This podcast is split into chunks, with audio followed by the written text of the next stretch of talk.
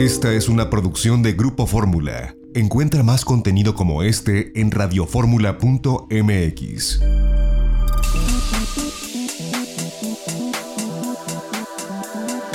Grupo Fórmula presenta a Mari Carmen Cortés, Marco Antonio Mares y José Yuste. Las tres personalidades más destacadas de la economía, las finanzas y los negocios en Fórmula Financiera.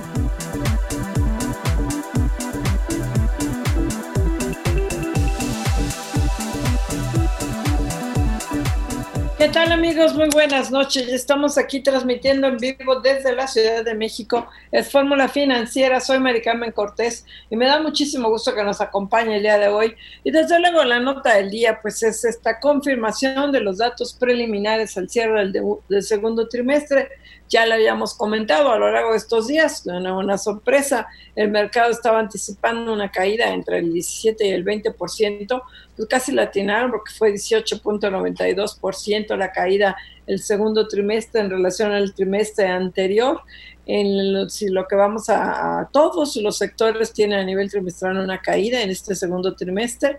Eh, la mayor es la industria terciarias, o sea, las, eh, actividades, las actividades este, secundarias, perdón, que es la industria que cae 26%, este, y todo lo que es servicios cae 15.6%, y solo se recupera un poco, pero un poco, eh, pero de todas maneras cae el sector de primarias, que es el campo.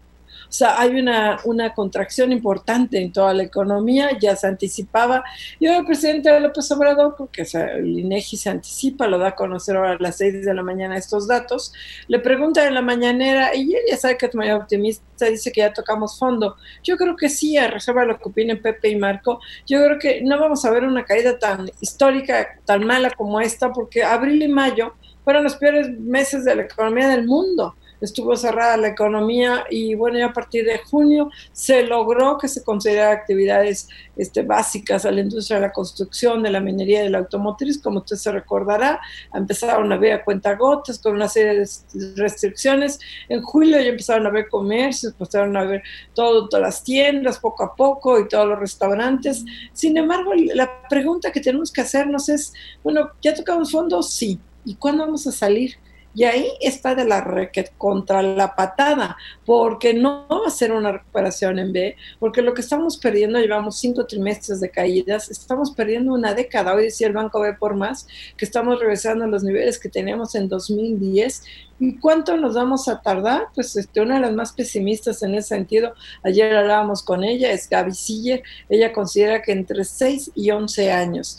¿Y lo que pasó? La economía de Estados Unidos se cayó porque ahí lo miden diferente, ahí miden el trimestre ah, en forma anualizada, se cayó 32%. Si lo midiera igual que México, sería 9.2 la caída. Si en México midiéramos la contracción igual que en Estados Unidos, nos hubiéramos caído, nos caímos en el segundo trimestre 50 53%. Entonces mejor nos quedamos con el 18.9 que soy horrible, pero menos feo que 53. Marco Mares, ¿cómo estás? Muy buenas noches. ¿Qué tal? ¿Cómo estás, Maricarmen Cortés? Muy buenas noches. Sí, se escucha. Pepe Yuste, ¿cómo estás? Muy buenas noches. Eh, se escucha muy feo, pero es la realidad, es la triste realidad. Mari Carmen, estamos viviendo una contracción económica histórica en nuestro país. México está registrando la mayor contracción de su historia eh, y bueno, pues este, este, resultado del segundo trimestre del 2020, como tú bien lo acabas de señalar, era esperado.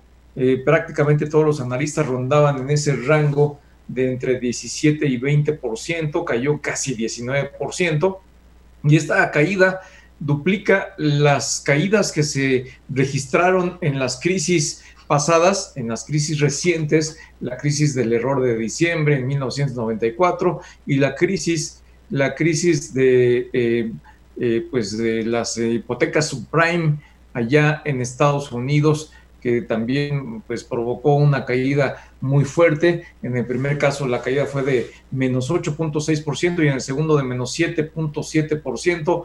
Hoy estamos anticipando o la mayoría de los analistas anticipan que la caída al cierre de este año podría rondar el 10%, una caída muy importante y como consecuencia de lo que estamos viendo hasta hoy, por los efectos sin duda los efectos dañinos del COVID-19, pero también tienen que ver las políticas públicas que se han hecho o se han dejado de hacer, entre las que se han dejado de hacer, pues el programa de apoyo fiscal que tanto han eh, propuesto los distintos sectores económicos en nuestro país y las que se han hecho, pues todos aquellos, aquellas políticas públicas que han eh, eh, se han constituido una amenaza para las inversiones públicas, la cancelación de, de, inversiones privadas nacionales e internacionales, una serie de señales que por lo visto van a continuar. Ya lo dijo ayer el presidente de la República con este anuncio de que va a proponer una reforma constitucional hacia la segunda mitad de su sexenio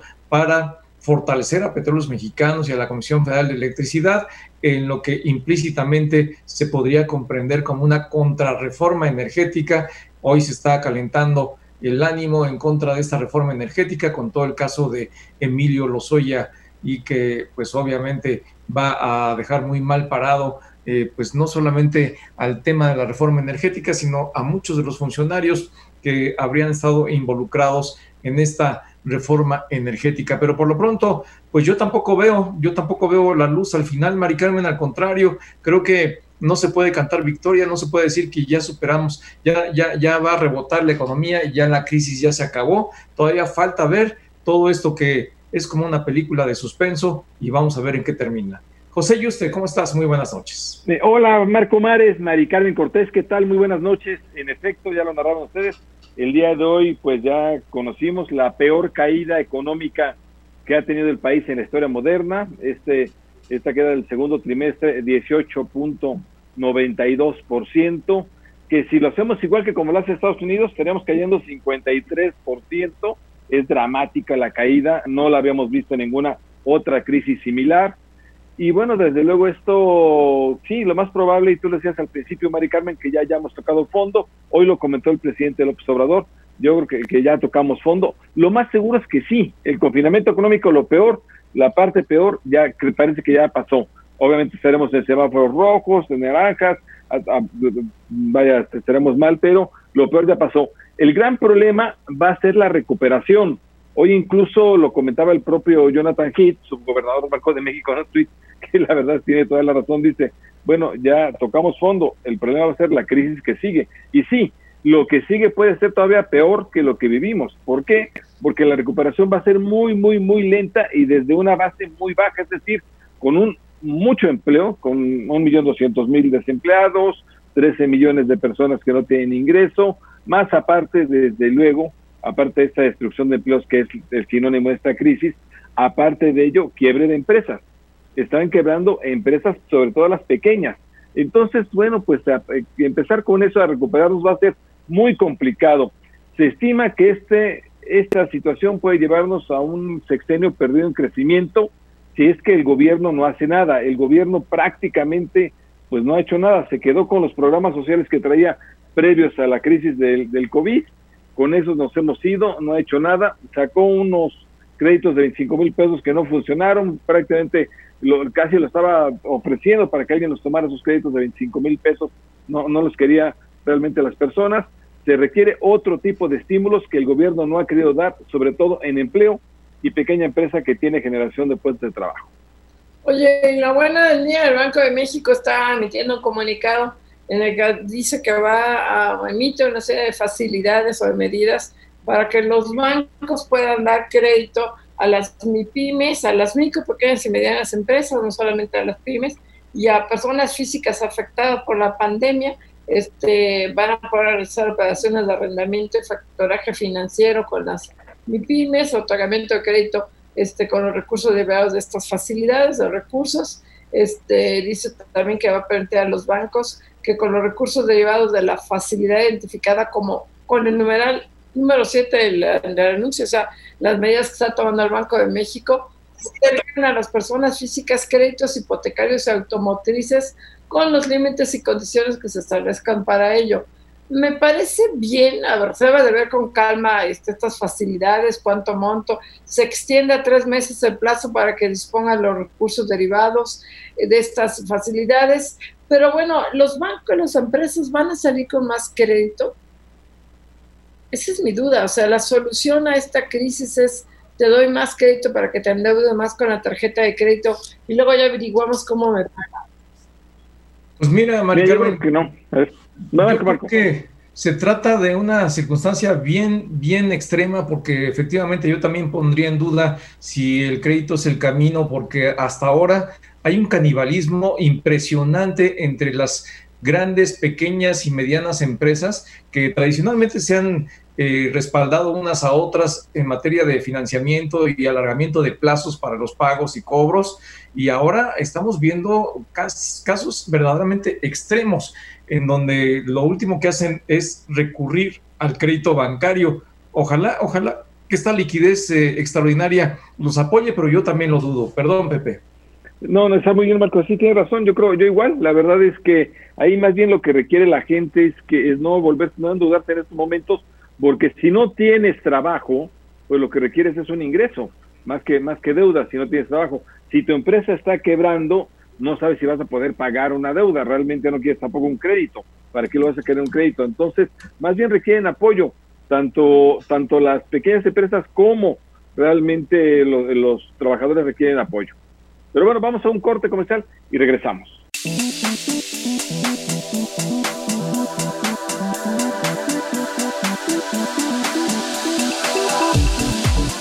Fórmula Financiera tenemos en la línea Enoc Castellanos, presidente de Canacinta. Enoc, ¿cómo estás? Muy buenas noches.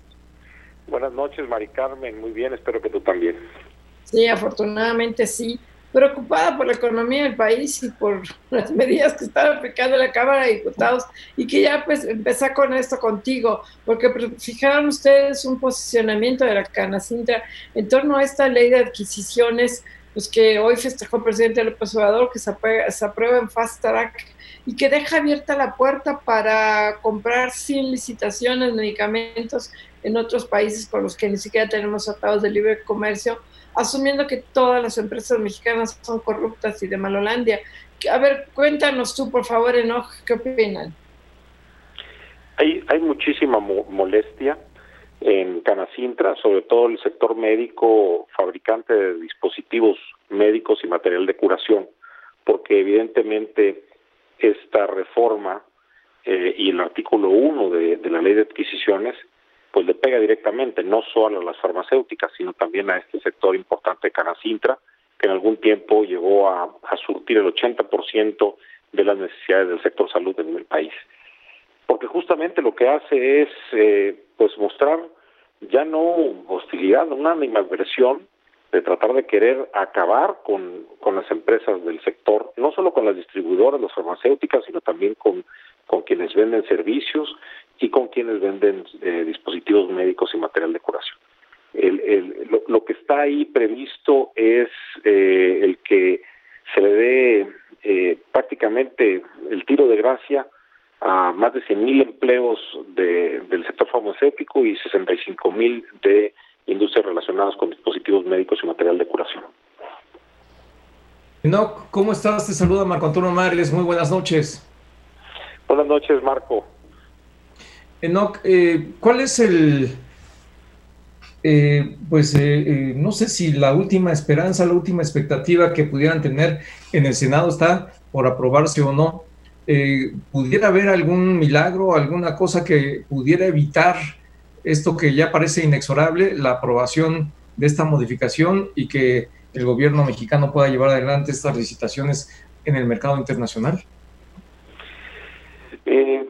Mira, ni siquiera es un tema de licitaciones, porque prácticamente la, la, ley no prevé la licitación, sino si lo están, están queriendo hacer adjudicaciones directas a través de eh, mecanismos, organismos eh, multilaterales como la ONU, que tiene previsto para, para ciertos países eh, pobres que no pueden desarrollar las propias compras de medicamentos y vacunas. Eh, sí hay, definitivamente, eh, hay un análisis por parte de algunos legisladores de oposición para, para introducir una controversia constitucional y, y definitivamente que pues también nosotros analizaremos eh, los juicios de amparo. El, el asunto es grave porque eh, tenemos un gobierno que no ha entendido cómo se compran las, los medicamentos, que quiso concentrar en la Oficialía mm, eh, Mayor de Hacienda la compra consolidada que, debe hacerse con planeación, que debe de eh, incluir toda la distribución. No es lo mismo entregar en un solo punto en la Ciudad de México que entregar en 200 puntos en el país. Algo que pareciera tan obvio, eh, lo están dejando eh, de lado y esto impacta en los en los precios que además se se trata de justificar la medida y el cambio a la ley para atacar la corrupción cuando realmente lo que provoca el cambio es más opacidad, más asignaciones directas y seguramente más corrupción. Así es, Enoch, te saluda José Yuste. Eh, ¿Cómo estás, Enoch? ¿Cómo te va? José, muy bien. Eh, espero también tú estés muy bien. Muy bien, muchas gracias. Oye, Enoch, hoy cae la economía mexicana como no había caído en la historia económica reciente, en décadas, no, no hemos tenido una caída de, este, de esta magnitud de la de hoy. Cuéntanos cómo lo están sufriendo hoy en día las pequeñas empresas, pequeñas y medianas empresas. ¿Ya hay alguna estimación de quiebre de empresas por esta caída estrepitosa?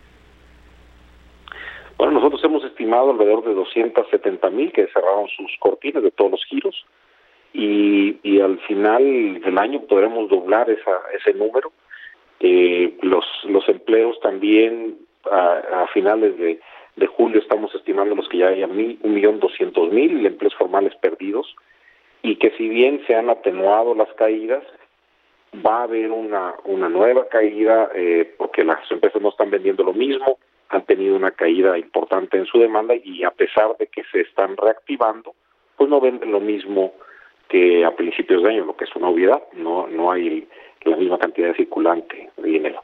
Pero lo más preocupante, José, es que eh, yo estoy observando junto con el resto de la mesa directiva de Canacintra y, y nuestros líderes que el país está yendo hacia una estatización eh, en, varios rubros importantes de la actividad económica, eh, como también se observa una militarización de ciertas acciones como el manejo de aduanas, puertos y algunas actividades de construcción, eh, que, que, no van a beneficiar en el corto y mediano plazo a eh, la actividad económica y el desarrollo de México.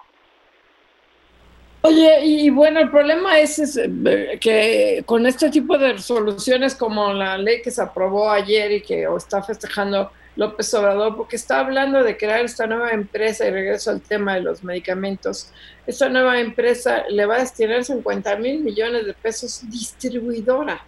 O sea, con, y pone a alguien que es que lo ha hecho muy bien, que era el director de Protección Civil de León, este, lo pone allá al frente. ¿Eso les daría a ustedes alguna tranquilidad de que pudiera así coordinarse con el sector privado y que no, no se haga todo, todo en el extranjero o no?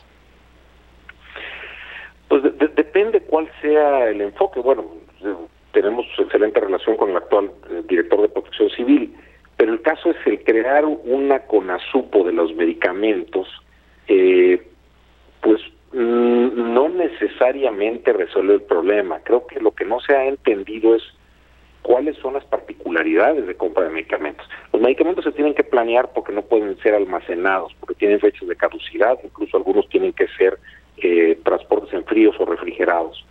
Y lo que vemos es a un gobierno federal que quiere replicar exactamente lo que hizo cuando estaba en el gobierno de la Ciudad de México. La Ciudad de México es nuestra capital, muy importante, pero tiene una realidad muy diferente. Y una de esas es la distribución. Eh, ellos están empecinados en que las empresas les vendan eh, en todas las, eh, las zonas del país en donde se requiere el sector salud y se entregue ahí, por ejemplo, en la Sierra de Chihuahua o en, en Ocosingo, Chiapas, o en, la costa de Guerrero, y quieren que el precio sea al mismo al que llega el producto en, México, por ejemplo. Además, hay retrasos en los pagos, hay una descoordinación en las entregas, porque no se puede concentrar todo en un solo departamento que es la Oficialía Mayor de Hacienda, que no ha entendido cómo se compran medicinas y cómo, cómo se lleva a cabo este proceso. Haz, eh, de cuenta que es tener una, la distribución de la mayor panificadora mexicana que está presente también en el mundo, eh, pero desde el gobierno con mucho menos recursos y a cargo de una sola persona.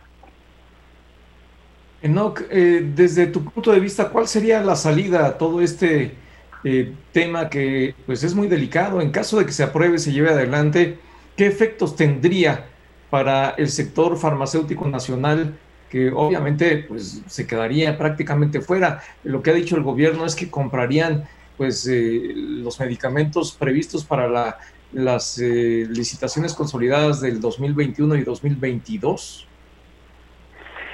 Sí, pues, aquí hay un dato muy interesante. Las licitaciones públicas también han sido internacionales y no se han asignado porque ni siquiera las farmacéuticas internacionales han aceptado las condiciones que quiere imponer el gobierno de México. En cuanto a tiempos de entrega, que a veces por las prisas quieren que entreguen los medicamentos eh, en cuestión de, una semana, cosa que ni siquiera se tienen eh, producidas, eh, las condiciones de pago tampoco son las condiciones que se manejan en el mercado eh, no solo nacional, sino internacional, y, eh, y esto ha hecho que se queden muchas claves eh, de las licitaciones pues desiertas, o sea, no están sabiendo licitar. Por eso es que ahora esa camisa de fuerzas que, que significa la ley la, la quieren modificar para tener la libertad de hacer asignaciones directas lo que he comentado, no solo es la industria farmacéutica que, está poniendo en riesgo eh, el gobierno alrededor de 100 mil empleos, sino también dispositivos médicos y material de curación, que son los que están afiliados a Canacintra con 65 mil empleos. Y, y bueno, pues más allá de los empleos, el riesgo gravísimo es el desabasto de medicinas que hemos tenido para pacientes con enfermedades crónicas, como cáncer, como diabetes, hipertensión, que dependen del sector salud para recibir sus medicamentos. Esto, y hay que decirlo con toda claridad, si llega a haber un desabasto que eh, signifique la mortandad de varios pacientes, como ya ha estado sucediendo en el caso de los niños con cáncer, la responsabilidad sería única y exclusivamente de eh, el gobierno de México y los legisladores que están aprobando una ley que no va a servir para los fines de llevar salud a los mexicanos. Pues sí, hay un riesgo ahí. Eno Castellanos, presidente de Canacintra, muchas gracias por estar con nosotros. Gracias a ustedes, les mando un saludo igual al auditorio. Gracias. Muchísimas gracias, vamos en corte.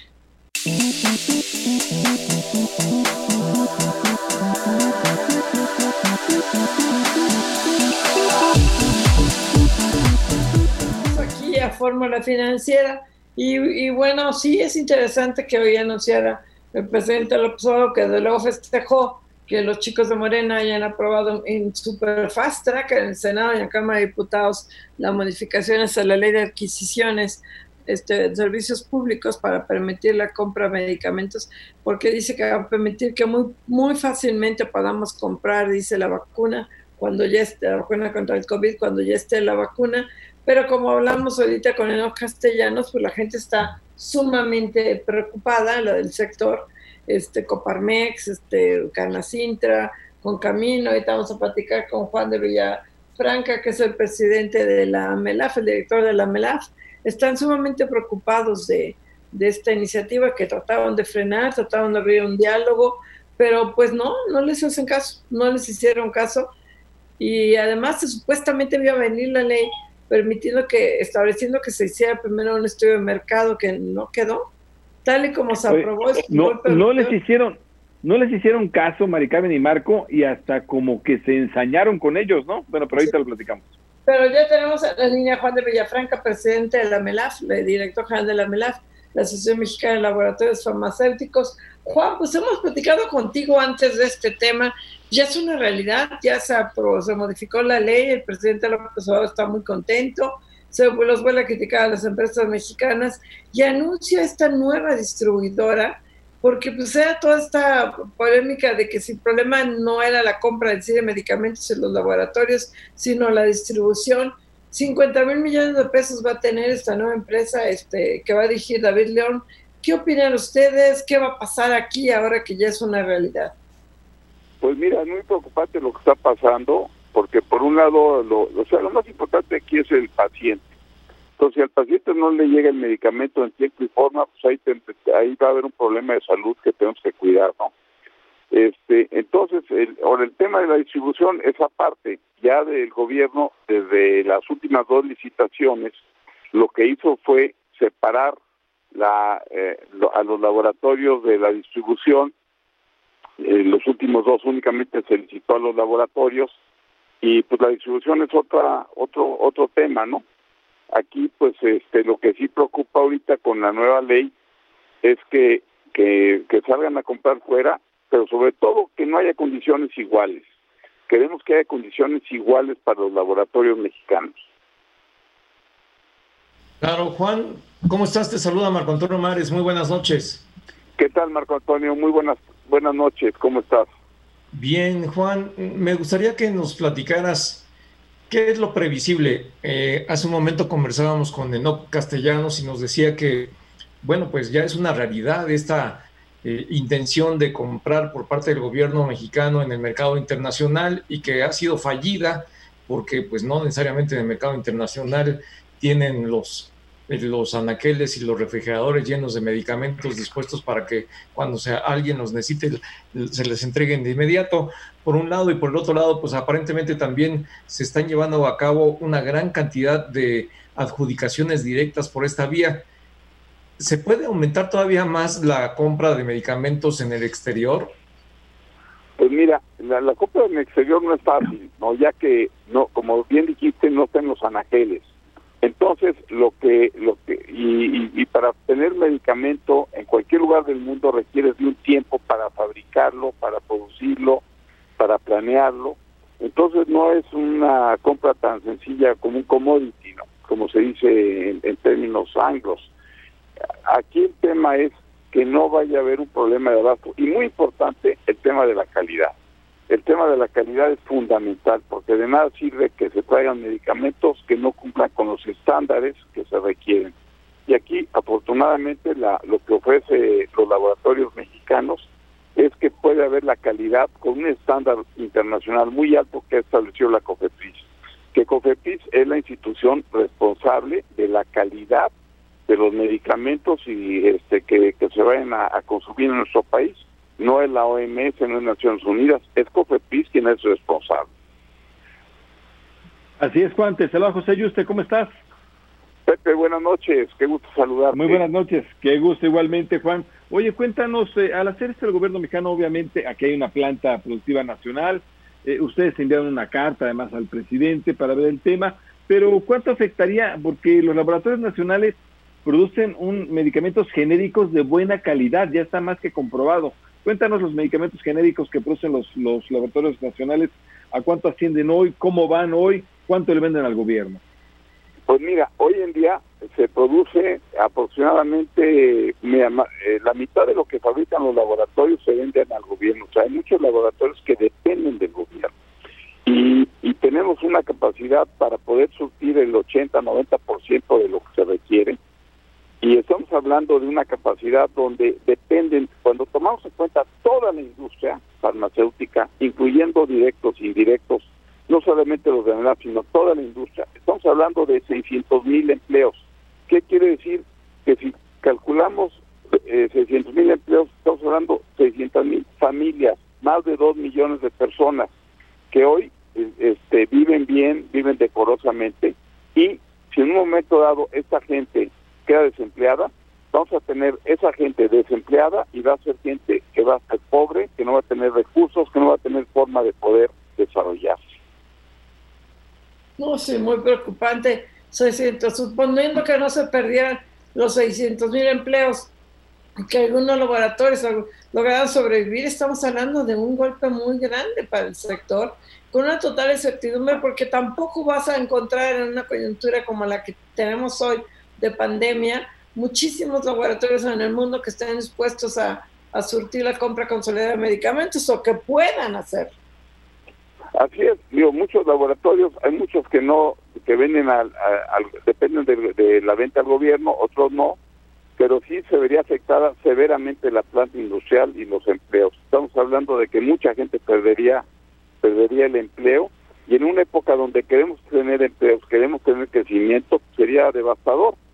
Eh, también hay que considerar que cuando hay una compra en el exterior, ese dinero se evapora y se va afuera. Cuando se compra en México, se traduce en que esa gente se paga en impuestos, la gente se paga seguro social, este, se paga proveedores, en fin, es dinero que se queda y se reactiva dentro del país. Entonces, este, es algo que, es muy, muy importante el, el hecho de poder comprar en México y sobre todo que ofrecemos precio y calidad. Es una ventaja que tenemos sobre muchos países del mundo. Juan de Villafranca, ¿qué tan fácil, qué tan fácil es eh, eh, sustituir medicamentos internacionales por eh, medicamentos locales y si hay la capacidad suficiente del mercado nacional como para satisfacer lo que requiere el mercado local? Los laboratorios nacionales pueden pueden cubrir perfectamente bien el 90% de la demanda. Ahora, si se traen medicamentos de fuera, pues hay que tiene que haber dos elementos, el precio y el otro es la calidad, porque además aquí hay requisitos muy altos donde se ve eh, todo lo que nos ha establecido la COFEPRIS.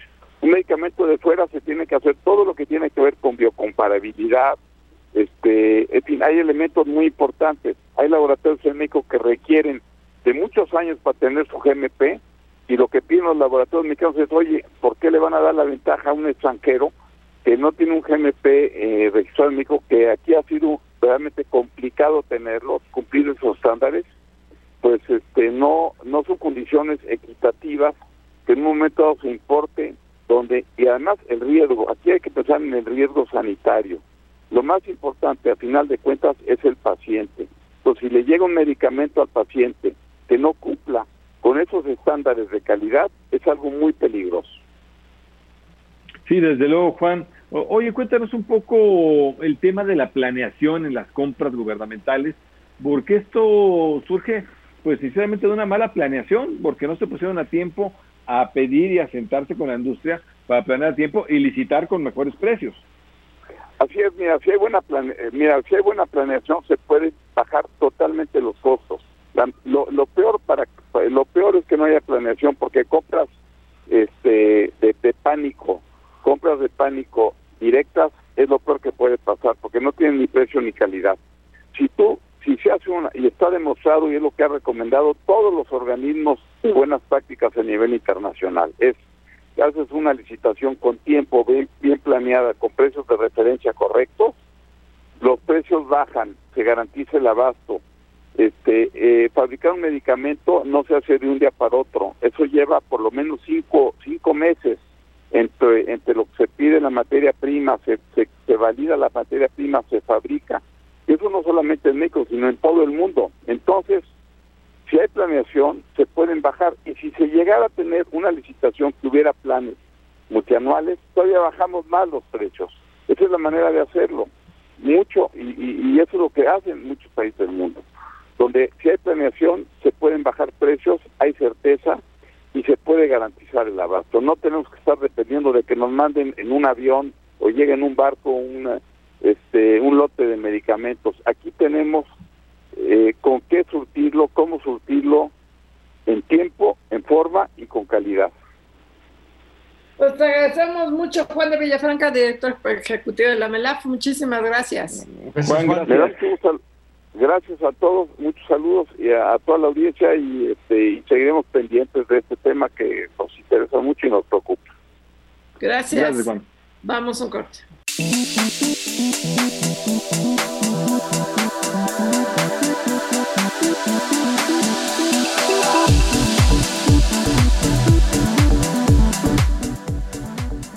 Regresamos aquí a Fórmula Financiera. Y hoy la Concanaco Servitur está, Servitur, vamos incluso a ver si producciones al aire podemos hablar con José Manuel López Campo, está pidiendo que eh, el gobierno dice que es urgente que apliquen medidas para reactivar la reactivación económica que eviten una crisis más severa. Este, dice que, este, que México le urgen estos programas de apoyo que incluyan, incluyan financiamiento accesible a las pequeñas y medianas empresas e incentivos para la inversión el financiamiento, pues ahorita el Banco de México está anunciando estas medidas para facilitar a los bancos prestar, este, pero dice que se deben poner de, este, de inmediato. Es que según, bueno, después de que se a conocer las estimaciones de la caída del INEGI, eh, perdón, después de que el INEGI dio a conocer las estimaciones de la caída del PIB, son las preliminares, pero pues sí te dan una idea de cómo va a estar, ¿no? Entonces, este, y, la realidad es que efectivamente en el sector comercial y de turismo no se está llegando la gente, ni los turistas, ni los comercios en la, en la medida que ellos, que ellos esperaban, ¿no? Este, y luego hay tiendas, hoy fui a, hoy fui a una tienda, bueno, voy a decir el nombre, fue una tienda Adidas, este, en Plaza Antara, porque me tenía que comprar unos tenis, y nomás permiten tres personas en la tienda. Entonces, pues eso hace que pues, la gente llega, si nomás hay tres en la tienda, si tú quieres ir con tus dos hijos, ya una familia llenó la tienda, si la familia se prueba ocho zapatos, pues ya te vas, ya no esperas. Entonces, pues sí, la verdad es que las, las medidas, este, yo al menos yo no voy a hacer cola en una tienda para entrar, me niego. A ver, y espérate, Mari Carmen, porque ahorita estamos en naranja, pero posiblemente regresemos al rojo, esperemos que no. Vamos a ver cómo está el semáforo, pero la verdad es que han estado aumentando los eh, la ocupación de hospitales, han estado ha seguido la pandemia muy elevada y quizá regresemos en algún momento al rojo. De hecho, algunos estados, tú hablabas, por ejemplo, de los turísticos, Quintana Roo regresó al rojo, o Nuevo León regresó al rojo, así que aquí en la Ciudad de México seguimos en, naranja, pero no se ve para cuándo vayamos a bajar al amarillo que nos permita una mayor movilidad. Más bien, el riesgo sería regresar al rojo como estamos. Sí, yo creo que lo que está pidiendo la Concanaco es lo que piden a gritos de centenas de pequeños negocios que no han sido apoyados de ninguna manera, de ninguna forma. No solamente son las pequeñas, las micro y las medianas empresas, sino muchos, muchos eh, negocios del sector comercial que obviamente pues, han tenido eh, un periodo muy prolongado de sequía y el consumo está muy caído. Hay gente que dice que eh, pues, quienes tienen la posibilidad de consumir deberían de consumir para tratar de reactivar la economía, pero yo creo que lo más importante, más, más allá de lo que cada quien pueda hacer a nivel individual, pues lo importante sería que el gobierno mexicano aplicara políticas específicas de apoyo a estos sectores que se están muriendo en la inanición, en la asfixia eh, económica. Sí, eh, sectores que esto está representando, obviamente, familias que se están quedando sin el empleo y sin el ingreso. Este dato de pobreza laboral que nos daba a conocer el Coneval esta semana, que, tuvimos a nosotros al secretario ejecutivo, eh, a, José Nabor Cruz, bueno, pues es de llamar la atención, ya son de 130 millones que somos de habitantes, 70 millones prácticamente están en pobreza laboral, es decir, el ingreso hoy en día ya no les alcanza para llevar la comida a su casa. Entonces hay, hay un problema fuerte en esta crisis, está siendo muy, muy dura, muy complicada, y pues nosotros hablando del avión presidencial o del caso Lozoya, no, la verdad es que la crisis económica está muy fuerte. Hoy me mandaron un, meme que me, divirtió tanto que lo subí a mi cuenta de Twitter de los productores de la rifa del avión sin avión y en el proceso de los soya sin los soya. pues es que es, muy bueno. La verdad es que es espectáculo mediático bueno, ¿no? La verdad, sin, nada, ¿no? Sin el avión y sin los soya. Y de los mismos productores también viene la producción de El Grito sin gente porque estaba diciendo que va a haber grito. Muchos están diciendo que no va a haber grito porque es una irresponsabilidad, pero López Obrador quiere hacerlo. Y quiere que con antorchas, que porque la antorcha es ¿qué? El, el, el, símbolo del pues, bienestar o de la esperanza. Pues, pues, es, como lo hizo Miguel Hidalgo cuando dio la campanazo, iban con antorchas en la noche. Bueno, se me hace a mí, obviamente, se me hace muy peligroso incluso se me hace riesgoso por la pandemia que se, que se dé el grito, por más que guarde sana distancia. Seguimos en semáforo naranja muy cerca ya del rojo otra vez. La verdad es que por este momento debería de ser una, una ceremonia más bien este, televisiva, ¿no? Prácticamente. Sí, la verdad es que ni una gota de preocupación por el medio ambiente. Imagínate cuántas personas ahí con antorchas no, no, no, si, de por sí le está apostando al combustorio y al petróleo y todo. la jefa de gobierno dice que están prohibidas en la Ciudad de México las reuniones de más de 50 personas. ¿500 no son más de, de 50? son 10 veces. No, pues, pues, sí, sí, sí, pero... Es que dijo, vamos a hacer una reunión de, de, de 50, no, de menos de 500. Pero bueno, sí, así están las cosas, está, está bien complicado. De más de, 500, de 50 personas, si él quiere reunir 500. Para el grito. Para el grito. Sí. Bueno, la verdad es que, mira lo que sea, pero hoy curiosamente no hablo prácticamente nada. Es la peor crisis económica, la peor caída en la historia moderna del país y no hablo prácticamente nada. El presidente dijo, bueno, ya tocamos fondo. Esto quiere decir que ya tocamos fondo y ya, hasta ahí se acabó. Ya lo preveíamos, dijo. Ya lo preveíamos, ya tocamos fondo. la verdad es que... Para el máquina, voy a defender al observador. Efectivamente, ya se preveía. Todos los analistas de todo el sector privado, todos los programas sabíamos. Sí, ya no es nuevo. Sí, sí, ¿por qué es la nota? ¿Por qué es hacer nota eso? ¿Por qué? Sí, porque lo preveíamos. Ahora, ¿ya tocó fondo? Yo creo que sí, ya tocó fondo, pero lo que decíamos desde un principio del programa es, ya tocamos fondo, sí, y luego el problema es cuándo nos vamos a recuperar. En 11 Viene lo peor.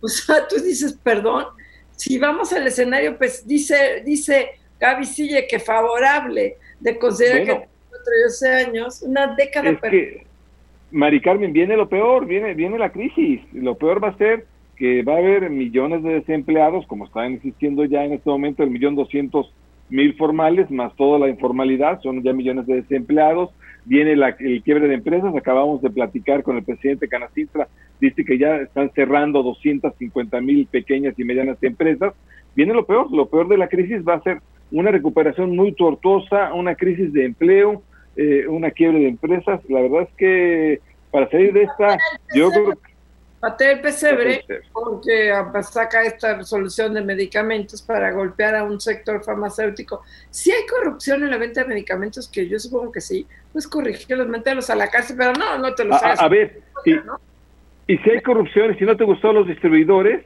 pero no creas una, hazlos que compitan, realmente mételes condiciones buenas de para competencia, baja los precios, sube la calidad, todo eso, pero no creas una empresa estatal, que no tienes dinero para una empresa estatal y además otra empresa estatal, que ya sabemos cómo terminan estas empresas, pues mal manejadas. La verdad es que de aquí en adelante, y le vas a hacer así con cada uno de los sectores, vas a empezar a crear, a crear empresas estatales, no, no te va a alcanzar el dinero y no van a estar bien manejadas. Pues como dijo Enoch Castellanos, una conasupo de medicamentos. Pues la verdad es que sí, es una ocurrencia verdaderamente eh, pues fuera de lugar, porque una distribuidora una distribuidora gubernamental que lleve a todos los lugares, como las papitas llegan a todos los lugares más, de, más alejados de las ciudades, dijo el presidente. La verdad es que, pues sí, este, suena bonito, pero no, no creo que sea el camino.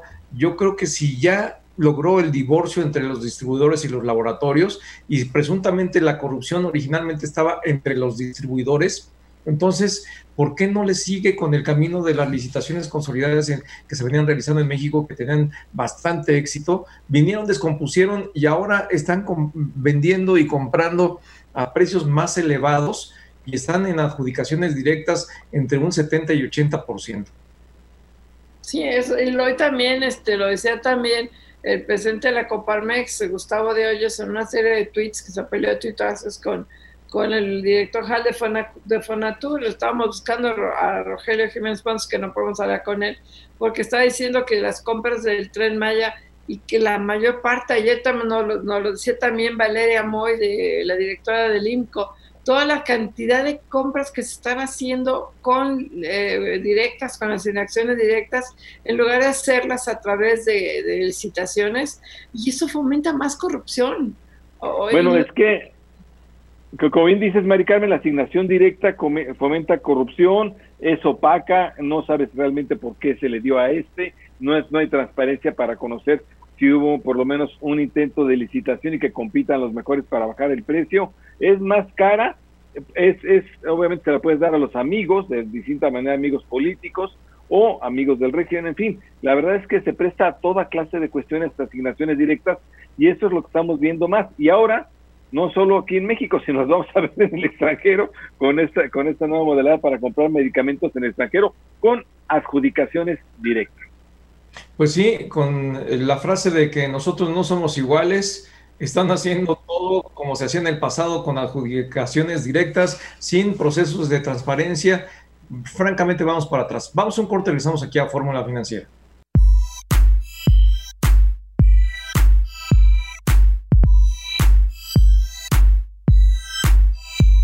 El resumen. En Fórmula Financiera, la información más destacada del mundo de las finanzas.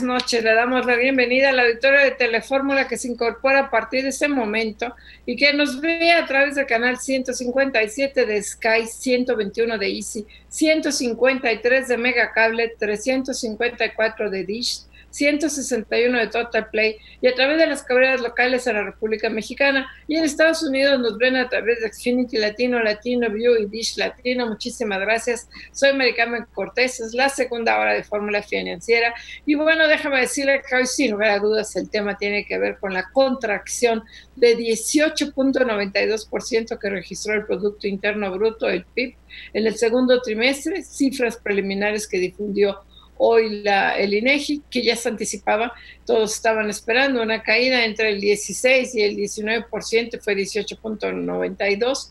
Es la peor en la historia del país, no hay ningún otro, ningún registro, ni la crisis del 82, ni el 85, ni el 87, ninguna de las que tenemos más de 60, nos acordamos de esta crisis, ninguna se compara con lo que vivimos en este segundo trimestre.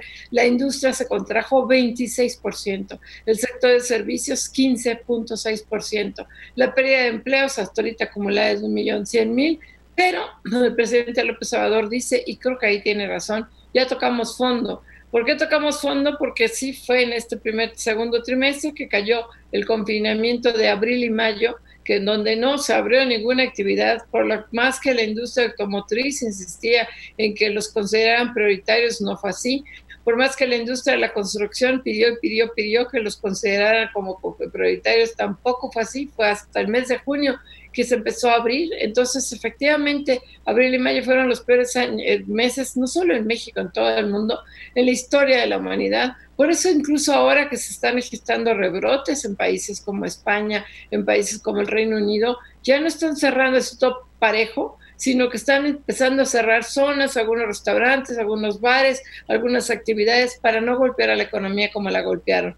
Ahora, el problema es que en otras partes del mundo se está anticipando que la economía va a crecer rápido, se va a recuperar, y aquí en México no tenemos para cuándo no hay medidas de rescate, no hay medidas de apoyo para la creación de empleos, no hay incentivo, hay uno tras otro golpes al sector privado, como la aprobación de la ley de adquisiciones, la reforma de la ley de adquisiciones, que tiene muy preocupado al sector farmacéutico.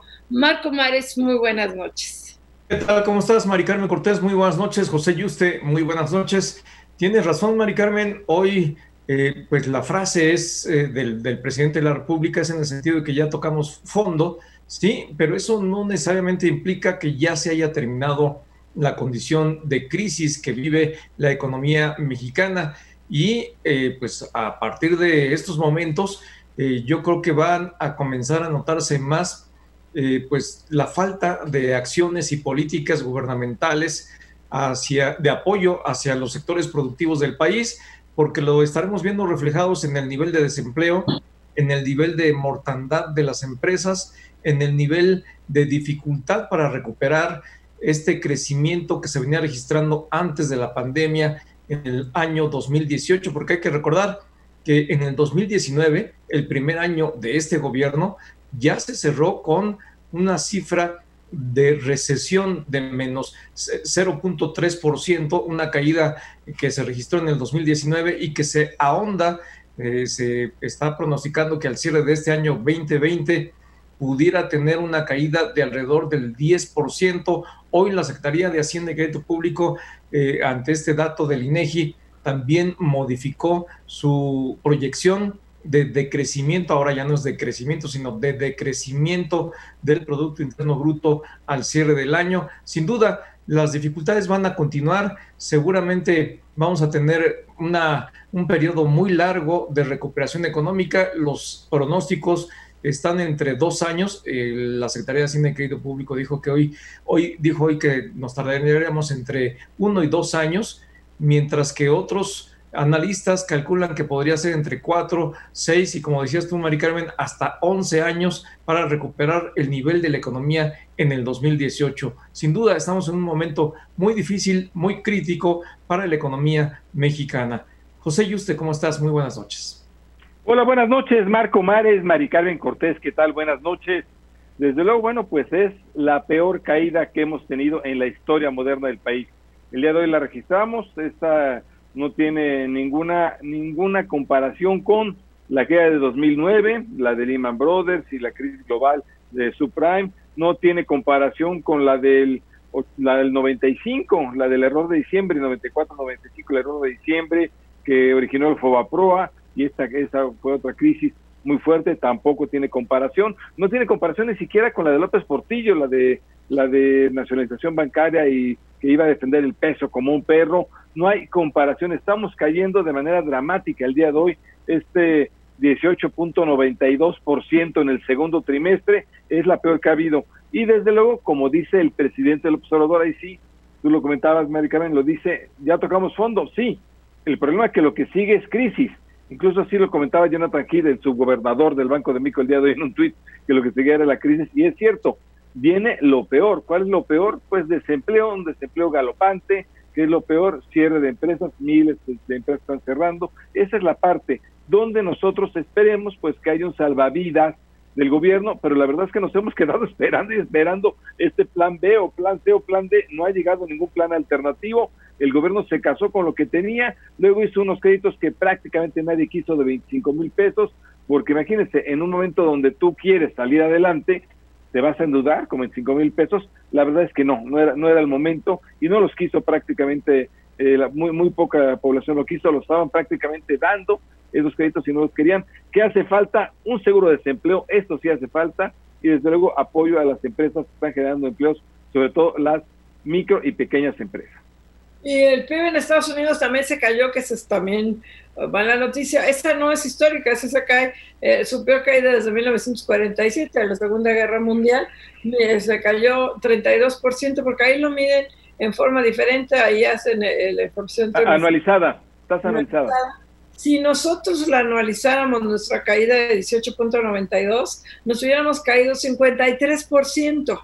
O sea, nomás para que hagamos la dimensión entre el 32% que se cayó Estados Unidos y nosotros, para si hacemos lo mismo que Estados Unidos, nos hemos caído 53. Si Estados Unidos hace lo mismo que nosotros, la contracción del PIB es de 9.5%, o sea, la mitad prácticamente de lo que se cayó en la economía mexicana. Y ahí aún en Estados Unidos hay preocupación de si la recuperación va a ser tan rápida. Se está hablando de que puede tardarse dos años o más. La recuperación en Estados Unidos esperaban que iba a ser en nube, pero como está el rebrote, 150 mil muertos y luego toda esta polémica que puso sobre la marcha este, Donald Trump en torno a si se posponen o no las elecciones, que trae todo el mundo en Estados Unidos hablando de ese tema, pues, este, pues ahora se está anticipando que con esta contracción económica pudiera no recuperarse tan rápido la economía de Estados Unidos. Si se retrasa, pues agárrate chiquito, porque menos nos vamos a reactivar nosotros.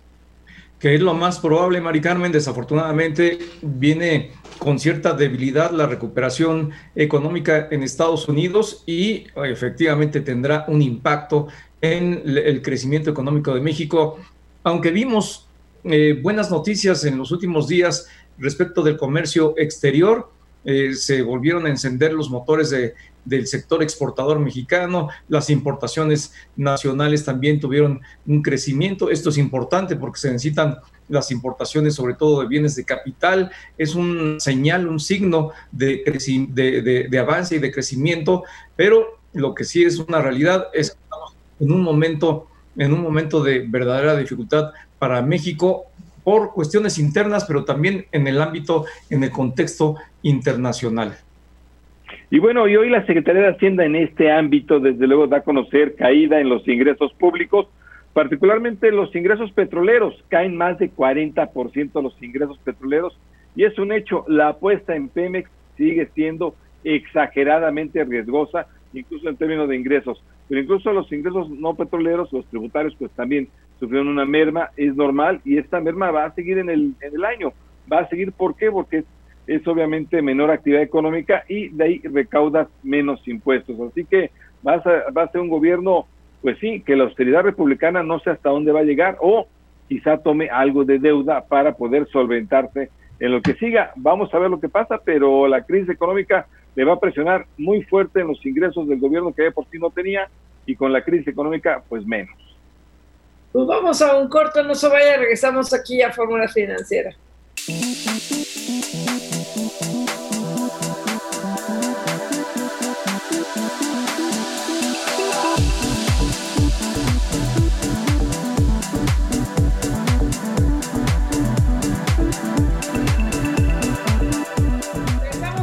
Fórmula Financiera y me da muchísimo gusto tener en la línea Gabriel Casillas, que ha estado muy solicitado hoy, director general adjunto de análisis económico del Grupo Financiero Banorte. Gabriel, un gustazo como siempre, buenas noches. A contar, el gusto es mío, Mari Carmen, muy buenas noches. Oye, Gabriel, pues el PIB el segundo trimestre salió muy acorde a lo que ustedes esperaban, una contracción que no iba a ser mayor del 20%, 18.9%. Este, creo que incluso este, no van a modificar eh, con estos resultados ya preliminares, pero ya confirmados por parte del INEGI, no modificarán o no están modificando ustedes su pronóstico de caída para 2020, que es de 9.8. A ver, cuéntanos. Eh, sí, Maricarmen, gracias. Sí, mira, nuestro pronóstico es menos 9.8 y con el estimado de hoy salió un poquito abajo de lo que traíamos, traíamos menos 19.5 y salió menos 18.9, como tú lo dijiste. Sin embargo, hay tres razones, hay tres razones por las cuales no lo, no lo vamos a modificar. La primera es que datos más oportunos, ¿no? Como ventas de ANTAD, como el empleo formal o como las ventas de automóviles, pues reflejan que lo peor ya pasó en abril y mayo. Entonces, ese es uno. Dos, la economía se está reabriendo. Así estamos eh, entre naranjas y rojos o más rojos. La verdad es que la economía se está reabriendo. ¿no? Vemos, por ejemplo, esta, este dato bien interesante eh, de el, número de búsquedas en Apple Maps, ¿no? Cómo se ha regresado, sobre todo este, en gente manejando y gente caminando. Prácticamente ya estamos en movilidad pre-COVID. El que sí no, no, ha, no ha levantado iguales para personas que utilizan el transporte público, la que todavía falta sin duda, y va a faltar reabrir, pero en muchas cosas la movilidad se ha recuperado y bueno, en la medida en que pues reflejen y observen todos los protocolos de sanidad, el cubrebocas, etcétera, yo creo que pues vamos a tener que coexistir con, con COVID. Y la tercera razón es porque al final del día, si tú, si tú ves cómo, cómo, cómo se va a ver hacia adelante, pues no, no se ve ningún, que, que, ningún gobierno vaya a quererse aventar a volver a instrumentar una cuarentena draconiana. No habrá este, medidas en algunos municipios, etcétera, y, y, eso pues nos alienta a pensar que la actividad económica pues va en recuperación, una recuperación, cabe señalar, larga, una, una recuperación difícil, pero ya recuperación y lo peor ya pasó, estimada Mari Carmen. Claro, Gabriel, ¿cómo estás? Muy buenas noches, te saluda Marco Antonio Mares, ¿cómo estás, Gabriel? Bien, Marco, muy buenas noches, muchas gracias. Eh, Gabriel, eh, como tú lo acabas de apuntar, ahora la preocupación es por el tiempo que va a llevar la recuperación económica, qué tan larga, qué tan dolorosa va a ser. Y me gustaría que nos hicieras comentarios en torno a dos elementos indispensables para el crecimiento económico, el consumo y la inversión.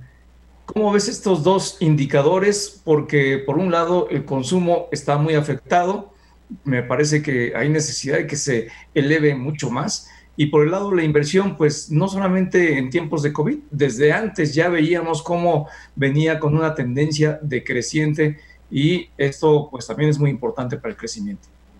Claro que sí, Marco. Pues tienes un punto bien, bien importante. Eh, la recuperación larga, difícil. ¿Cómo viene? Bueno, primero veamos un poquito el impacto de manera muy rápida, ¿no? Lo primero que nos impactó, como la pandemia empezó en China, luego en Europa y luego en Estados Unidos y luego nos llegó aquí, lo primero que afectó fue la manufactura, el comercio internacional y se vio clarísimo en la balanza comercial, se vio clarísimo en la manufactura. Por eso lo que más cayó hoy, pues fue la producción industrial, ¿no? Que en conjunción con el cierre de construcción, pues eso fue lo que más se deterioró. Ahora, así como es el que más se deterioró, es el que más rápido se va a recuperar. ¿no? Entonces, eso, eso es la parte buena. Ya se conectaron las cadenas de valor, se están conectando todavía, sobre todo todas las del Tratado de Libre Comercio, TEMEC. Entonces, eso, eso sin duda es lo primero que se recupera. Pero del lado de la demanda, que es justo las preguntas que comentas, eh, Marco, ¿cómo le va el consumo y la inversión? Pues por el lado del consumo, eh, pues hay tres etapas, ¿no? Uno, eh, pues la gente sigue consumiendo los bienes básicos, ¿no? Y normalmente se, se guarda eh, un poco para el consumo de otro tipo de bienes. Dos, el tema es que, pues desafortunadamente, pues, muchas empresas este, han quebrado, ¿no? Mucho, ha habido bastante desempleo Y pues no nada más la gente desempleada, es muy desafortunado, las empresas que les ha ido mal, sino la gente que tiene empleo también se siente pues con una amenaza de que pueda este, perder el trabajo en cualquier momento y también reduce su consumo, sobre todo de bienes discrecionales, ¿no? duraderos, bienes, este, autos, casas, etcétera. Entonces eso pues no ayuda mucho. Y un tercer punto del consumo es este es que eh, pues hay, hay, actividades que no se pueden hacer, O, que es muy difícil llevarlas a cabo, sobre todo temas relacionados con turismo o temas masivos que impliquen aglomeración como conciertos, etcétera. Entonces, en ese sentido, pues el consumo va a tardar pues fácil uno eh, entre año y medio y dos años en recuperarse mínimo. Por, este, por, esta, pues, por la propia naturaleza de la pandemia y por, por toda la consecuencia económica. Y de lado la inversión, además de que sufre las mismas condiciones que el consumo en muchos sentidos, el problema es que también el clima de inversión no está bien, si vemos los indicadores de confianza empresarial o si es momento para invertir, están en su, mínimo. Entonces, es muy, ahí es donde se necesita del gobierno, sobre todo, más que programas que se ayudarían, programas de apoyo, pero lo que más ayudaría es un mensaje, como hemos dicho aquí, un mensaje unificado, ¿no? Con los legisladores que no van a estar modificando las reglas, que pueden venir a invertir y no les van a modificar las reglas a, a medio camino. Porque si bien el presidente ha hecho lo que dice su libro, los legisladores desafortunadamente, como hemos dicho aquí también, pues acá sacan iniciativas muy antimercado y espantan a la inversión, desafortunadamente, estimado Entonces, la inversión va a tardar todavía mucho más en, regresar a, lo que teníamos en 2019 o en 2018. O sea, va a ser un golpe por inversión y por consumo, Gabriel, por ambos. Sí, efectivamente, estimado Pepe. Eh, oye, mi querido Gabriel, eh, comentábamos eh, el tema de cómo comparar esta crisis, esta caída económica de México frente a la de Estados Unidos, porque ellos lo hacen en tasa anualizada y pues es mucho mayor. No realmente, si, si comparar con ellos del, del 32, tenemos que comparar nosotros en 53. En fin, ¿cómo comparamos esto? Eh, nosotros en México no tenemos una tasa anualizada, quizá, ya nos explicabas por qué, quizá porque hay, hay muchas variaciones realmente en los demás trimestres, no vale la pena, pero cuéntanos un poco cómo compararnos con Estados Unidos. Muchas Pepe, yo que es una observación bien interesante porque hay tantas tasas, ¿no? Eh, tenemos la anual, ¿no? Que fue la de, de menos 18.9 tenemos la trimestral, eh, hablo de México, ¿no? Menos 17.9. Y en Estados Unidos, pues normalmente utilizan, tienen trimestral y anual, pero la trimestral, como tú me lo indicas, la anualizan. ¿Qué digo? Cuando es la tasa baja, si la multiplicas por 4, sale igual. Pero lo que hay que hacer realmente, como es tasa compuesta, es que hay que elevarla a la cuarta potencia. Y entonces cambia, ¿no? Entonces, efectivamente, si quisiéramos comparar el menos 32.9 que mencionabas tú de Estados Unidos, que es del segundo trimestre contra el primero, elevado a la cuarta potencia, bueno, pues esa tendríamos que hacer lo mismo con la de México, con el 17.9 trimestral, anualizarlo, y nos daría esta tasa de menos 53.1 que decías tú. Ahora, como también decías tú, la variabilidad de los mercados emergentes en el PIB y, México, pues hace que la verdad no sea tan factible utilizar esta, como que exacerba mucho el movimiento eh, sin necesidad. Pues creo que en lugar, de, en lugar mejor de utilizar el 53, mejor nos quedamos con el menos 17.9 y lo comparamos con el 32.9, pero sin anualizar. Espero explicarme. Y esa sin anualizar te da menos 9.5. ¿no? Entonces, esa es la comparación que creo que más vale la pena llevar a cabo con Estados Unidos. Ahora, cabe señalar que no somos, mucha gente me ha comentado hoy que luego si el país es el que más está cayendo su PIB ahorita, no tenemos tanta información porque somos de los primeros países que estamos reportando el segundo trimestre en términos de PIB, ¿no? Estados Unidos, México, China lo reportó la semana pasada y vamos a ver algunos más, pero la verdad es que, por ejemplo, Francia, España, Italia van a tener caídas muy similares a la que, a la que sufrió México hoy. Y, esa, pues por más programas de ayuda y, estímulos fiscales y monetarios, no te ayudan a pararla mucho. Lo que te ayudan los estímulos y etcétera es que la recuperación pueda ser más vigorosa. Entonces creo que ahorita el enfoque va a ser mucho en ver esas tasas de recuperación, estimado Pepe. Yo creo que te dos cosas, Gabriel, en que la recuperación sea rápida y en que la gente tenga más ingresos porque, por ejemplo, en Estados Unidos el apoyo es del desempleo y en Europa también. Entonces ahí sí están ayudando a los comercios a que no cierren, están ayudando a los comercios, a, a las pequeñas empresas a que mantengan a sus empleados activos y aquí no. Aquí el López Obrador que las empresas se rasquen con sus propias uñas y este y la economía informal las apoya con sus créditos este, bienestar y sus tandas bienestar, pero aquí el, hay dos impactos, el económico, el retraso en la recuperación y la gran cantidad de personas en economía informal que se van a quedar abajo de la línea de pobreza. Eso es algo que es muy, muy, muy preocupante. Muy preocupante. Sí hay muchos programas sociales que los van a ayudar, pero, pero pues, los van a ayudar a sobrevivir, ¿no? No los van a ayudar a salir adelante tan fácilmente. Tienes toda la razón. yo como lo hemos comentado otras veces, creo que sí hay espacio. Si escuchamos lo que comenta el secretario Herrera, el subsecretario Llorio, de que no hay mucho espacio fiscal, lo puedo entender porque lo dicen, porque sí, efectivamente, eh, si lo hacemos así, una expansión fiscal así nada más, pues sí nos pueden bajar la calificación y esto se pone peor en remedio que la enfermedad. Pero, por ejemplo, si hubiera algo un poco más en forma, que yo creo que no que queda fuera de las manos de, la parte de Hacienda, sino queda más en la, en la, parte del presidente y no, no, se ve que tenga ganas de hacer esto, porque no, no es parte de su ideología.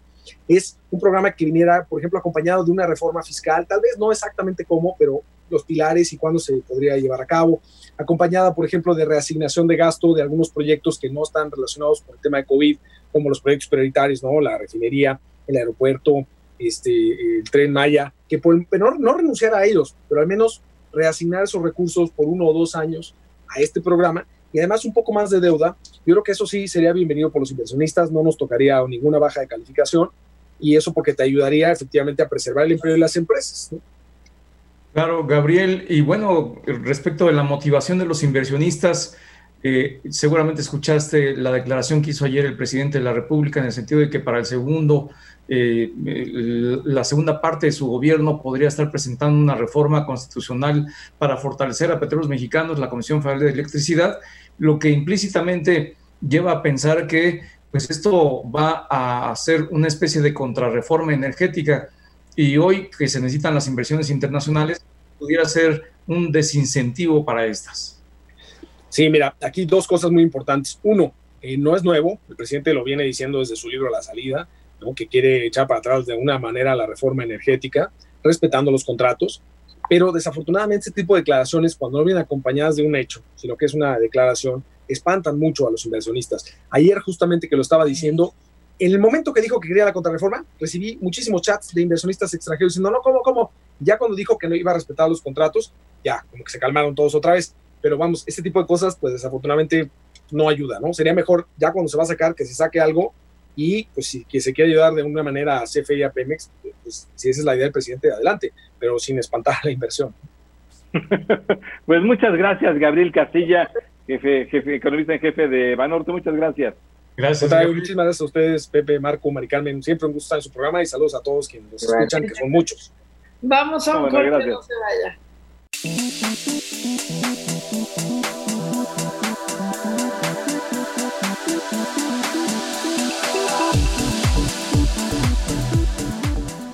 Regresamos aquí a Fórmula Financiera y tenemos a José Manuel López Campos, presidente de la Concanaco Servitura en la línea. ¿Cómo estás, José Manuel? Buenas noches. Hola, Maricarmen, muy buenas noches. Oye, nos te volvimos a molestar, ya habíamos platicado contigo esta semana, porque acaban de emitir ustedes un comunicado en el que a raíz de la contracción del Producto Interno Bruto de 18.92%, en el trimestre en relación al trimestre del año pasado, al segundo trimestre, ustedes piden que haya medidas de emergencia, pero la verdad es que no hay nada, José Manuel. Y, yo entiendo que ustedes son uno de los sectores que más han visto afectados porque la demanda empieza a reactivarse, aunque ustedes ya abrieron a cuentagotas, hoy había una nota en Excelsior de que algunos hoteles en Cancún están empezando a cerrar no por semáforo rojo, sino porque no hay gente suficiente y no está Sí, a ver, cuéntanos. Sí, mira, precisamente ese es el sentido de esa de, de, esa declaración de que urgen medidas emergentes, o sea, las medidas que se tomaron para la activación económica eh, cuando las expresó el presidente el 2 de abril también dijo que estaría abierto a a adicionar medidas que fueran necesarias de acuerdo a los indicadores. El secretario de Hacienda tuvimos una reunión posterior con él y habló de que podría haber un plan B y un plan C. Eh, pues creemos que eh, los números que nos marcan de este trimestre, o sea, son la, la señal de alarma para que ya esos planes B y C de los que se estaban refiriendo ya se echen a andar y por eso es que hablamos de que urgen medidas emergentes porque lo aplicado hasta este momento no está teniendo los resultados que se espera que se esperaría para una eh, reactivación económica porque aún puede ser eh, los números mucho peor por dado que la pandemia no ha terminado no estamos este eh, con contando los días para que esto acabe de manera que vamos a tener que coexistir con el coronavirus con toda responsabilidad y con todas las medidas de seguridad y prevención.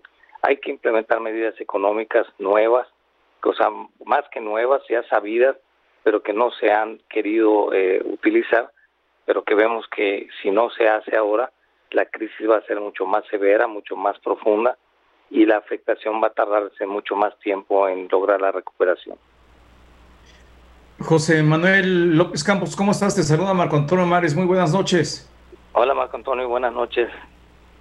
José Manuel, ¿qué tipo de medidas son las que desde el punto de vista de la Concanaco se podrían poner eh, en vigor para fortalecer, para ayudar, para fortalecer al sector comercial de México? Porque tú lo mencionabas, lo que hasta ahora eh, pues les han ofrecido y les han dado, pues no ha sido suficiente, pero ¿qué tipo de medidas, cuáles son las medidas adicionales que podrían eh, aplicarse? Bueno, las más inmediatas y es la afectación principal que tienen especialmente las micro, pequeñas y medianas empresas, es el financiamiento. Eh, se han agotado las reservas de las empresas pequeñas, el acceso que tuvieran a, a préstamos de, en sus condiciones habituales también o se han agotado, ya no tienen acceso a más. Se necesita financiamiento de la banca de desarrollo eh, de una manera más expedita, más fácil y más accesible para las pequeñas empresas. Hay empresas, como acaba de decir Mari Carmen, que a pesar de que les permitieran por el semáforo epidemiológico estar abiertas, pues ya no pueden continuar eh, prestando servicios porque están perdiendo día con día por los aforos o número de personas que pueden entrar o comprar en, los establecimientos. Entonces se necesita financiamiento para la reactivación, se necesita ese financiamiento para poder eh, sobrellevar las deudas que se han adquirido en estos cuatro meses de, de, empresas cerradas o con ventas mínimas, en primer lugar. En segundo lugar, se necesita eh, cumplir con los protocolos para no tener rebrotes y tener una situación que se empeora, cumplir con los procesos, cumplir con las los protocolos sanitarios de higiene y de prevención y se necesita también de programas de activación, de impulso a la inversión. La inversión puede generar derramas económicas importantes que a su vez van a crear los empleos que se han perdido durante este tiempo. Estamos hablando ya más de un millón y medio de empleos formales, sin tomar en cuenta todos los que están perdiendo la formalidad, que son un número mucho mayor. De manera que eh, si no se toman estas medidas que desde el principio de la contingencia se han propuesto, pero que se ha decidido eh, un enfoque distinto para resolverlo, pues eh, los números que hoy tuvimos los resultados del primer trimestre van a ser similares o peores en el segundo trimestre y los indicadores del crecimiento del Producto Interno Bruto anual pues van a reflejar lo que ahora estamos viendo y el tiempo de recuperación va a ser fatal para la economía de nuestro país. Así es, José Manuel, va a ser un tipo de recuperación muy largo, muy posiblemente de lo que estamos viendo. Te saluda José Yuste. Oye, ya nos decías, hacen falta, hola, ¿cómo estás? Créditos, hace falta, eh, pero créditos de qué manera? Porque ahorita para una empresa que está prácticamente al borde de la quiebra, en todavía endeudarse, como que no le va a resultar, ¿cómo tendrían que ser estos créditos?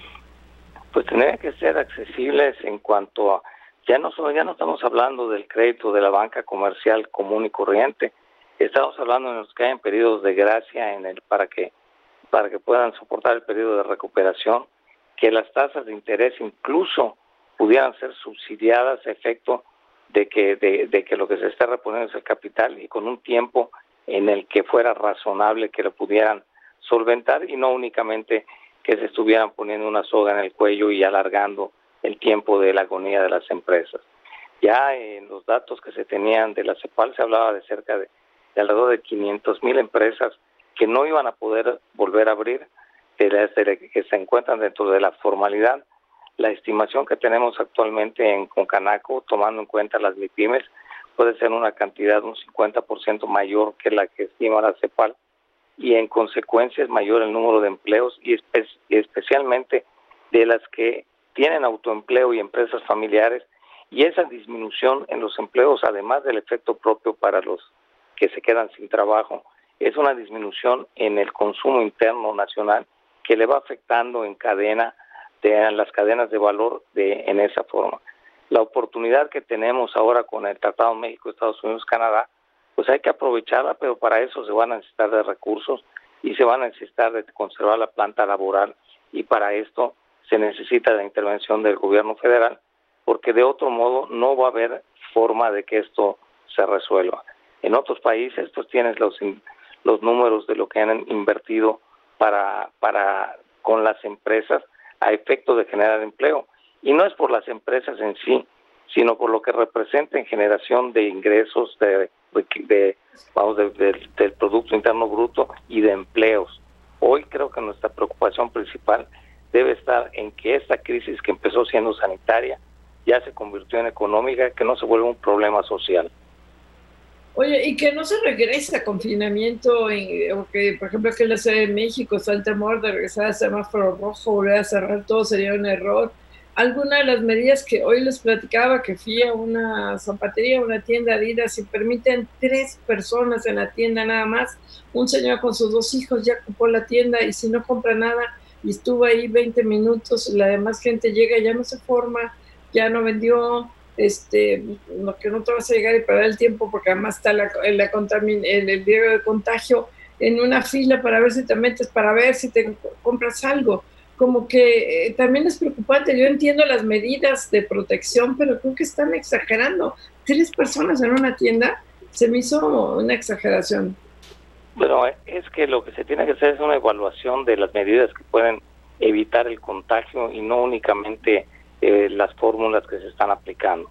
O sea, si, si tienes caretas de protectora, de, de acrílico, además tienes cubrebocas y tienes una sana distancia, o sea, no tiene sentido el número de personas, sino, la, sino el riesgo de contagio real. Se tendría que hacer una revisión de las medidas que se están aplicando. Se aplican esas medidas eh, para, para un establecimiento y en el transporte público, pero sabes, las imágenes en la televisión y en las fotografías, o sea, de, de, qué sirve tantas medidas de prevención en las empresas si en el transporte se pueden contagiar y llevar el virus a, a su centro de trabajo. O sea, se tiene que tomar medidas más eficaces, más que efectistas. Claro, José Manuel, ¿qué tan cerca estamos de que, como tú lo acabas de apuntar, esta crisis sanitaria que se convirtió en económica se convierta en crisis social?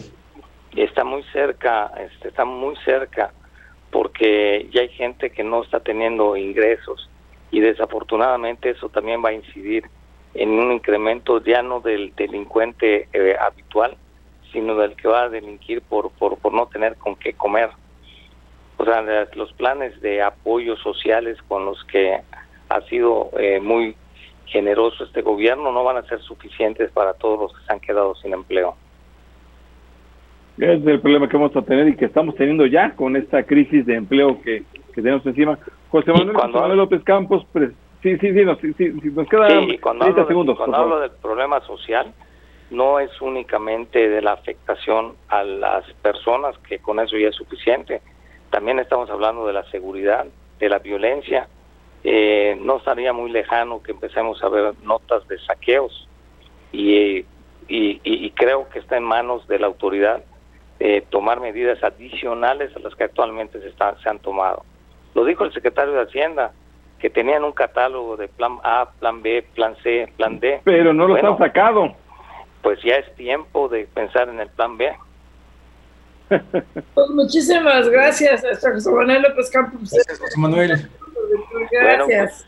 Pues, buenas noches a todos. Buenas noches.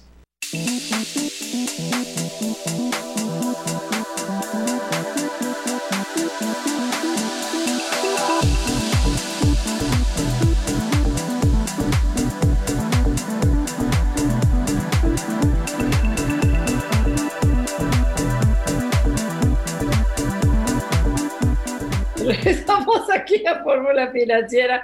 Hoy la, bueno, hoy la Secretaría, me cacharon haciendo señas, pero ni modo. Hoy la Secretaría de Hacienda dio a conocer su reporte, que es interesante, su reporte de, digo, conferencia de prensa, pero no pudimos hablar con Gabriel Chorio, lo estábamos buscando el subsecretario de Ingresos y con la subsecretaria de Ingresos con la que nunca hemos hablado, presiento que nunca vamos a hablar con Victoria Rodríguez Ceja. Rodríguez. Yo con ella no vamos a hablar nunca porque nunca nos ha pelado, pero con Gabriel Llorio sí teníamos, tenemos acceso y esperanza. Me, me, habla diario, tenemos una comunicación fluida. Te mandó saludar hoy que desayuné con él, Mari Carmen. a ti seguramente. te echaste tu taco, ma. Pero bueno, qué bueno, salúdame a Gabi, eh, Gabrielito. bueno, conocer los informes sobre la situación económica, las finanzas públicas y la deuda pública del segundo trimestre y reconoce oficialmente que la recuperación no va a ser en el 2021, que seguramente va a ser hasta el 2022, yo creo que va a ser hasta el 23 o 24, pero por lo menos ya hay por parte el reconocimiento de la Secretaría de Hacienda que el, problema es que, y efectivamente tiene razón, ni en México ni a nivel mundial se tiene certidumbre de qué va a pasar con esta pandemia, todavía no está la, la, ningún, ningún tratamiento eficaz, eficiente, comprobado que pueda curarlo, como fue el caso del Tamiflu, que de la pandemia del 2009 salimos muy rápido porque surgió, a las tres semanas ya existía el Tamiflu, ya todo el mundo estaba tutti contente con el Tamiflu. Aquí no ha pasado, que si la medicina de la malaria, que si no sé qué, que si la no sé cuándo, pero no todas funcionan bien y tampoco está la vacuna. Entonces, mientras esto no esté, el riesgo de los rebrotes pues sigue, se, sigue dando en todos, los, en todos los países que han abierto. Entonces están cerrando, afortunadamente creo que no van a empezar a cerrar todo a lo salvaje, como hicieron en todo el mundo a raíz de la contracción económica, pero sí o abren bares, cierran bares, abren cines, cierran cines. En muchos lugares no han abierto las albercas, desafortunadamente, como en el caso de la Ciudad de México, no sé cuándo diablos lo van a abrir, pero este, la realidad es que hay una total incertidumbre en ese contexto de incertidumbre no puedes saber cuánto nos vamos a recuperar. Más allá de que no hay medidas contracíclicas, hay una gran incertidumbre. Sí, yo creo que esa es la palabra clave, Mari Carmen, la incertidumbre. No se sabe cuándo se va a descubrir la vacuna. En consecuencia, no se sabe cuándo vamos a regresar a la normalidad. Entendida esta como eh, pues que ya existe un medicamento que este, eventualmente te puede eh, curar de esta, de esta enfermedad del eh, SARS-CoV-2. Yo creo que es bien importante que eh, se tenga conciencia de esto. Hoy el secretario, el subsecretario de Hacienda hablaba de que para principios del año que entra pudiera ya tenerse la vacuna. Yo lo veo muy optimista todavía. Yo creo que se va a tardar un poquito más aunque bueno, ojalá, eh, todos tenemos esa expectativa, esa esperanza de que sea lo más pronto posible, pero sin vacuna vamos a seguir teniendo incertidumbre, no sé por cuánto tiempo más. Y hoy hablando de las vacunas, hoy el canciller Marcelo Ebrard habla de que México ya está dentro de un protocolo de vacunas, qué bueno, lo hace con el laboratorio francés Sanofi. Con Sanofi tiene ya una relación interesante, Aquí en México incluso está Sanofi participando con la planta que hay Birmex para poder producir vacunas contra la influenza estacional, precisamente aquí en México, en Ocoyoacán, en Estado de México. Eso ya lo tenía con Sanofi. Pero además Sanofi realmente eh, está haciendo una alianza con México y otros países, es una alianza mundial, donde en una de las investigaciones que ya va con vacuna en fase 1 y fase 2, dice, y a México lo subimos para que en la fase 3 entre México y desde luego cuando salga esta vacuna nosotros llevemos mano a esa vacuna.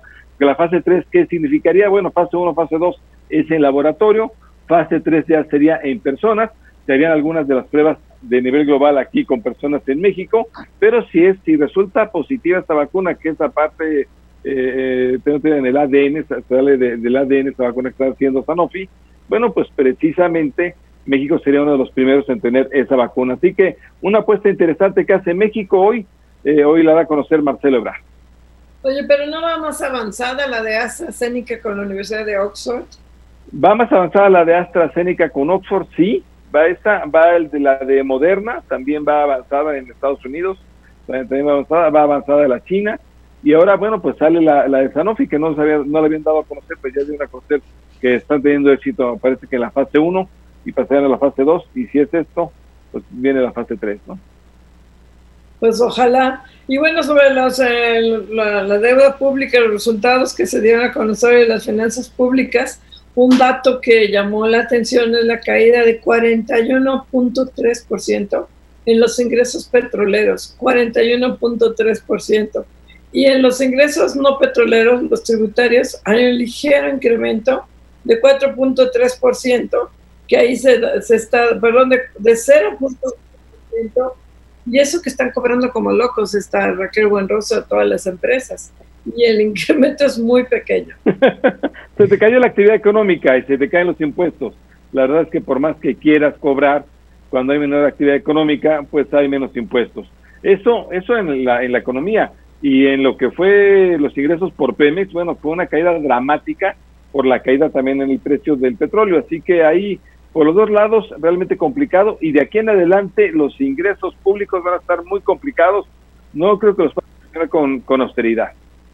Pues sí, la verdad es que por más esfuerzos que han hecho, ahí el equipo de Raquel Buenrostro ha hecho un buen trabajo en el sentido de que ha emprendido una campaña de fiscalización, sobre todo entre los grandes contribuyentes, y ha logrado meter varios goles bastante importantes. A pesar de todo ello, pues la, la, verdad es que el ramalazo ha sido de tal magnitud que obviamente se están cayendo los ingresos y pues lo estamos viendo ya con estas cifras que da a conocer hoy Hacienda. Ahora también el gasto primario se bajó, bajó 143 mil 12 millones de pesos, impactante porque hay quien dice que esta austeridad es un suicidio, suicidio realmente en esta coyuntura, que lo que tendría que haber es pues más inversión para tratar de ayudar en lugar de tanta austeridad republicana que está traduciendo pues en un horror republicano, ¿no? Eh, sí, o por lo menos con tiros de precisión, ¿no?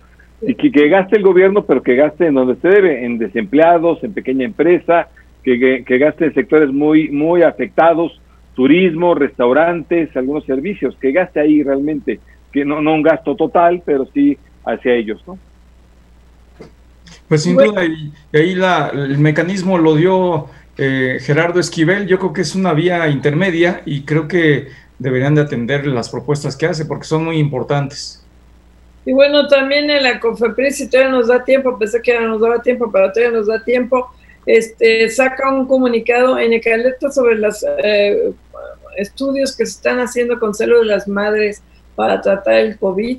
Dice que no está comprobado su eficacia. Entre otros, el gobernador de Algo está haciendo eh, tratamientos muy, bueno, no él, pero está fomentando en su estado los tratamientos innovadores para combatir el COVID con células, células madre y el COFEPRIS está alertando que hay que tener cuidado. Gracias. Se pega con la asistencia de Cindy Sánchez y de José Juan Rodríguez en los controles técnicos, Lorenzo Gasca y Álvaro López. Nos vemos. gracias. Hasta mañana. Esta fue una producción de Grupo Fórmula. Encuentra más contenido como este en radioformula.mx.